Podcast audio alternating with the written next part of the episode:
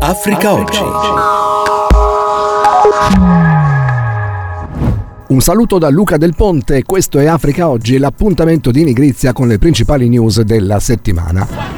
Des routes bloquées par des protestataires, des barricades érigées à la hâte, des feux allumés au cœur de Dakar, au Sénégal, Scontri e proteste nelle città del Senegal e battaglia a Dakar in Parlamento. Il presidente Macky Sall, in carica dal 2012 e rieletto nel 2019, ha annullato a sorpresa le elezioni previste a febbraio. In Parlamento i deputati di opposizione sono stati portati via dalle forze dell'ordine. Raffaello Zordan. In Senegal la democrazia sta vacillando e il paese è in fibrillazione. Prima un decreto del presidente uscente Macky Sall, sabato 3 febbraio, e poi un voto del Parlamento lunedì 5 hanno hanno stabilito che le elezioni presidenziali previste per il 25 febbraio sono rinviate al 15 dicembre. I deputati dell'opposizione, che hanno tentato di fare ostruzionismo, sono stati trascinati fuori dall'aula parlamentare dalle forze dell'ordine. A Dakar e in altre città si sono svolte manifestazioni di piazza contro il rinvio delle elezioni e due figure di spicco dell'opposizione sono state trattenute per qualche ora in questura. Il tripote la Costituzione, il tripote les journaux, il tripote la popolation. il fait tout ce qu'il faut pour nous mettre en mal. Donc encore une fois, on le répète.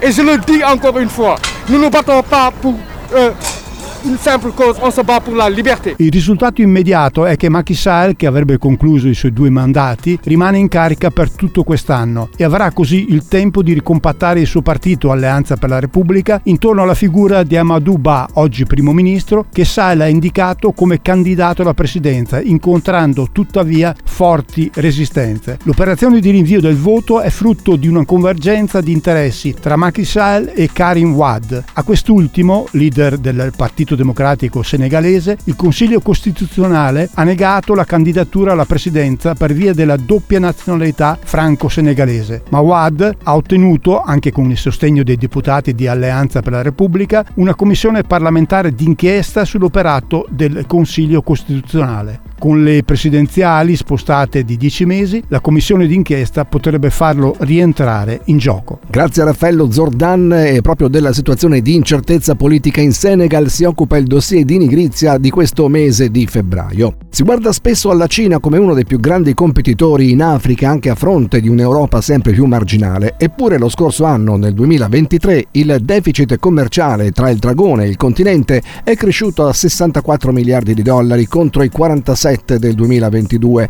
questo a fronte di un commercio tra i due poli aumentato tuttavia complessivamente del più 1,5%. E quanto si apprende dai dati pubblicati dalle dogane cinesi, il deficit riguarda i prodotti che la Cina importa dall'Africa per un volume d'affari in calo del meno 6,7% a fronte di un aumento dei prodotti esportati in Africa per un volume in dollari del più 7,5%. La Cina cioè compra dall'Africa meno di quanto vende, compra per 190 109 miliardi di dollari ma vende per 173 miliardi.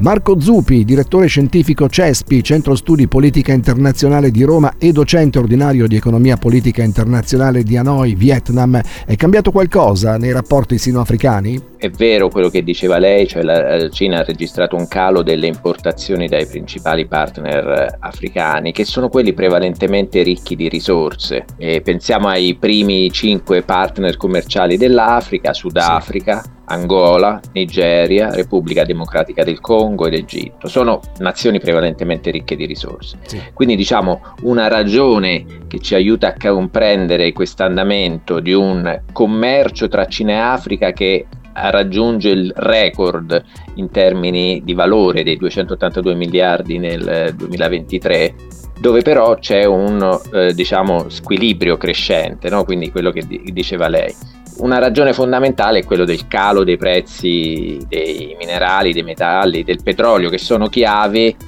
perché la Cina appunto importa principalmente da paesi beni questi che sono esposti alla volatilità, al cambiamento dei prezzi, quindi le, le, forti oscillazioni nel tempo determinano i cambiamenti. La Cina importa materie prime da, da, dall'Africa, petrolio, rame, alluminio e i prezzi sono diminuiti nell'ultimo anno. E questo è vero nei principali partner, quindi diciamo c'è un, un fattore potremmo dire esterno concorre anche, penso sia minore come determinante la riduzione della domanda da parte della Cina. Certamente la Cina risente di un andamento congiunturale di contesto internazionale non favorevole, come anche l'Africa si sta riprendendo dalla pandemia e dall'impatto sì. della guerra in Ucraina.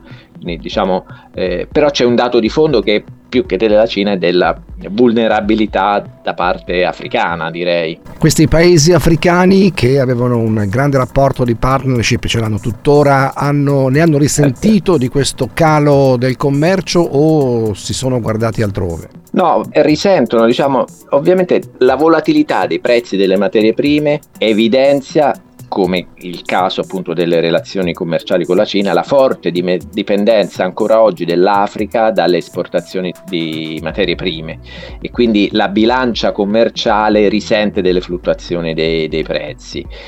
Per mitigare l'impatto della volatilità dei prezzi delle materie prime e migliorare quindi i saldi commerciali con la Cina, ma non solo, ovviamente c'è il tema della diversificazione economica. No? Noi lo sentiamo anche leggendo testi di 40 anni fa, leggendo i dati di 40 anni fa, 50 anni fa, c'era questo problema. Cioè ci sono nuove opportunità di esportazione per ridurre la dipendenza. L'Africa resta tra le sì. regioni al mondo meno diversificate per quanto riguarda le esportazioni. Consideri che i prodotti di base sono ancora oggi il 60% delle esportazioni totali di merci in 45 dei 54 paesi Af- africani. Sì cioè sono eh, vulnerabili e i servizi rappresentano solo il 17% delle esportazioni. Servizi parliamo poi di, di, diciamo, della concentrazione di servizi, settori di servizi tradizionali, viaggi e trasporti. Invece l'Africa è soprattutto un continente di piccolissime, medie imprese, no? il 90% delle aziende, oltre la metà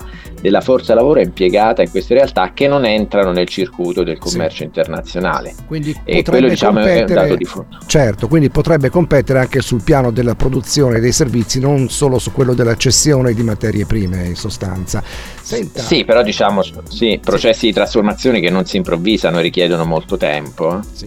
Professor Zuppi, eh, le chiedo questo, con il Global Gateway l'Europa, 300 miliardi di euro di investimenti mobilitati tra il 2021 e il 2027, può riprendere terreno con l'Africa ora che la via della seta appare più ristretta? Sì, non so quanto sia più ristretta la eh, via sì. della seta, la Belt Road Initiative cinese. È vero che appunto una risposta da parte europea è questa del Global Gateway che coglie diciamo le prospettive legate alle nuove frontiere interne all'Europa ma sul piano globale, cioè l'enfasi nel Global Gateway della connettività, digitalizzazione e economia verde sono aspetti centrali. È tutto da costruire, diciamo che per ora è una grande promessa, ci sono poi le iniziative, quelle flagship per ogni paese che identificano temi prioritari, però non è un, un, una battaglia in cui parte avvantaggiata, io direi tutt'altro, è una strada su cui la stessa Cina con la stessa beh, eh, via della seta che in fondo aveva e ha l'obiettivo di migliorare la connettività regionale e lo sviluppo economico, eh, perseguono lo stesso obiettivo. È ovvio che da parte africana, sia con la Cina ma anche con l'Europa, è importante un rafforzamento anche come sistema continentale. Da questo punto di vista, diciamo, affrontare efficacemente gli ostacoli che ci sono attraverso l'area di libero scambio continentale africana sarà fondamentale, un aspetto tenendo conto che questo squilibrio commerciale con la Cina, ma non solo con l'Africa, ha due ricadute secondo me fondamentali che poi tornano come effetto boomerang su politiche che l'Europa, la, la Cina devono adottare. Uno è quello del debito. Così il professor Marco Zuppi, esperto di politica internazionale sulla via della seta in Africa. E nel nuovo numero di Nigrizia, quello di febbraio, copertina dedicata al gender inequality. Afrobarometer offers a citizen's perspective on gender equality in Africa. Argomento approfondito nella bussola che apre con una indagine di Afrobarometro, società indipendente nota per la propria attendibilità grazie alla vastità dei campioni analizzati per le proprie ricerche. Ne parliamo con il direttore di Nigrizia Giuseppe Cavallini. Secondo alcune previsioni delle Nazioni Unite, peraltro, dice che se il passo di sviluppo del progresso della donna in Africa continua al livello odierno, occorrerebbero quasi 130 anni per arrivare a raggiungere una piena emancipazione. Insomma, sono numeri che fanno anche impressione. Quindi abbiamo centrato ecco, su due diciamo, elementi di afrobarometro la nostra, eh, la nostra bussola in questo numero. Uno riguarda la violenza di genere, perché dicendolo in modo sintetizzato, si sa che una donna su tre in Africa eh, subisce ancora violenze di natura familiare, di natura istituzionale, ecco di quel, qualunque genere e, e, la grande domanda che ci si pone è, è violenze di questo genere sono da considerare penalmente denunciabili oppure privatamente perché, come dice Afrobarometro, eh, in tutti i paesi per esempio del nord si dice quelli di più di natura araba e del Sahel che sono affari privati, che quindi la famiglia o il clan deve risolvere queste situazioni di violenza contro le donne.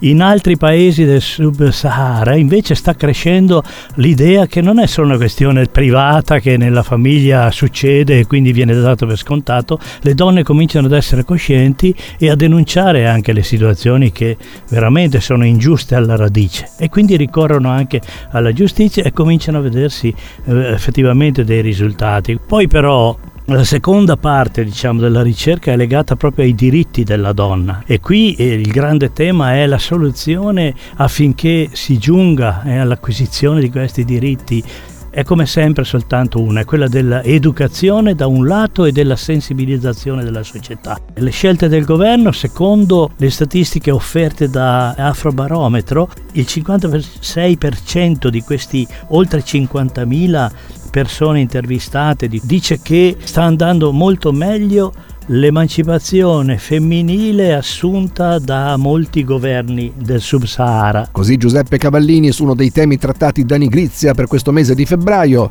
Per questo episodio è tutto, grazie dell'ascolto. Per rimanere sempre aggiornati vi invitiamo sul nostro sito nigrizia.it a seguirci sui social e a leggere la rivista mensile. Africa Oggi torna la settimana prossima.